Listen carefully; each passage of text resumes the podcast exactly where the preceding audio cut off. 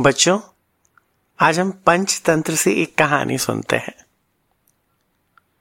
किसी वन में एक वृक्ष के ऊपर घोंसला बनाकर एक गुरैया का जोड़ा रहता था।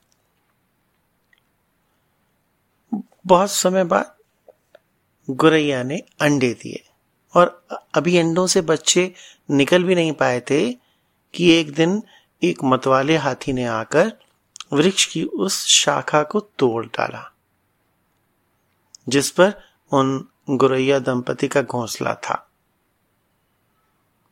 वो दंपति पति पत्नी तो बच गए, परंतु सारे अंडे फूट गए।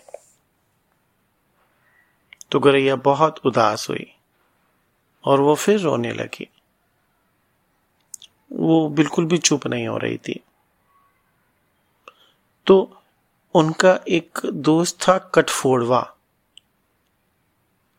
गुरैया को रोते देख के वो उसके पास आया। तो गुरैया ने उसे बताया कि उस दुष्ट हाथी ने हमारे घोंसले को तोड़ दिया है और सारे अंडों को फोड़ डाला है। तो उसको दंड मिलना चाहिए। बिना उसे दंड दिलाए सबक सिखाए मुझे शांति नहीं मिलेगी। तो कटफोड़वा ने कहा, देखो, ऐसा है हम लोग तो उस हाथी के सामने बहुत छोटे छोटे से हैं। परंतु संगठन में बड़ी शक्ति होती है। अगर सब लोग मिलकर कुछ करना चाहें तो कर पाएँगे। हम लोग सब मिल जाएँ अगर तो हम उनसे बदला ले सकते हैं। मेरी एक दोस्त है, मक्खी। उसका नाम है वीणा रवा। मैं उससे भी बोलूँगा कि वो हमारी मदद करेगी। गुरैया को ऐसा बोलकर कटफोड़वा अपनी दोस्त मक्खी के पास गया। और उसने सारी बात मक्खी को बताई और बोला कि तुम मदद करोगी? वो बोली हाँ हाँ ज़रूर करूँगी। पर आ, मेरा एक मित्र है। मक्खी बोली कि मेरा एक मित्र है मेघनाथ वो एक मेंढक है। उससे भी हमें मदद लेनी होगी। वो बहुत इंटेलिजेंट है बुद्धिमान है।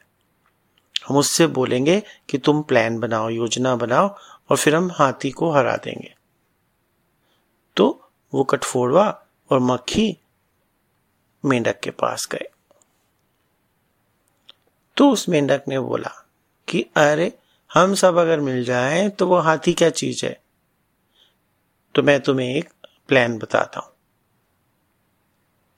कल दोपहर में मक्खी हाथी के कान के पास जाकर उस पे वीणा जैसी मधुर ध्वनि का गुंजार करेगी। यानी कि वीणा जैसी आवाज़ निकालेगी, जिसे सुनकर हाथी मुग्ध हो जाएगा और अपनी आँखें बंद कर लेगा।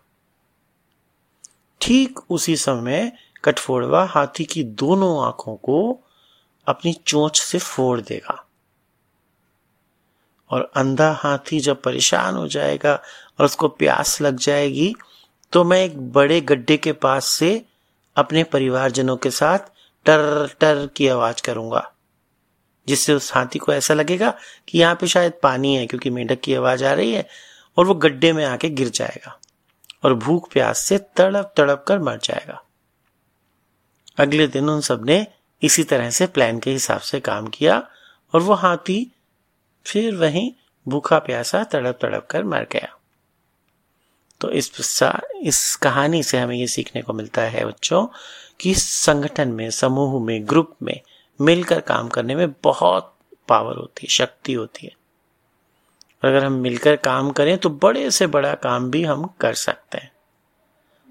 और हम सब मिलकर एक दूसरे के दोस्त बने रहें और सब काम करें तो वो काम पूरे हो जाते हैं।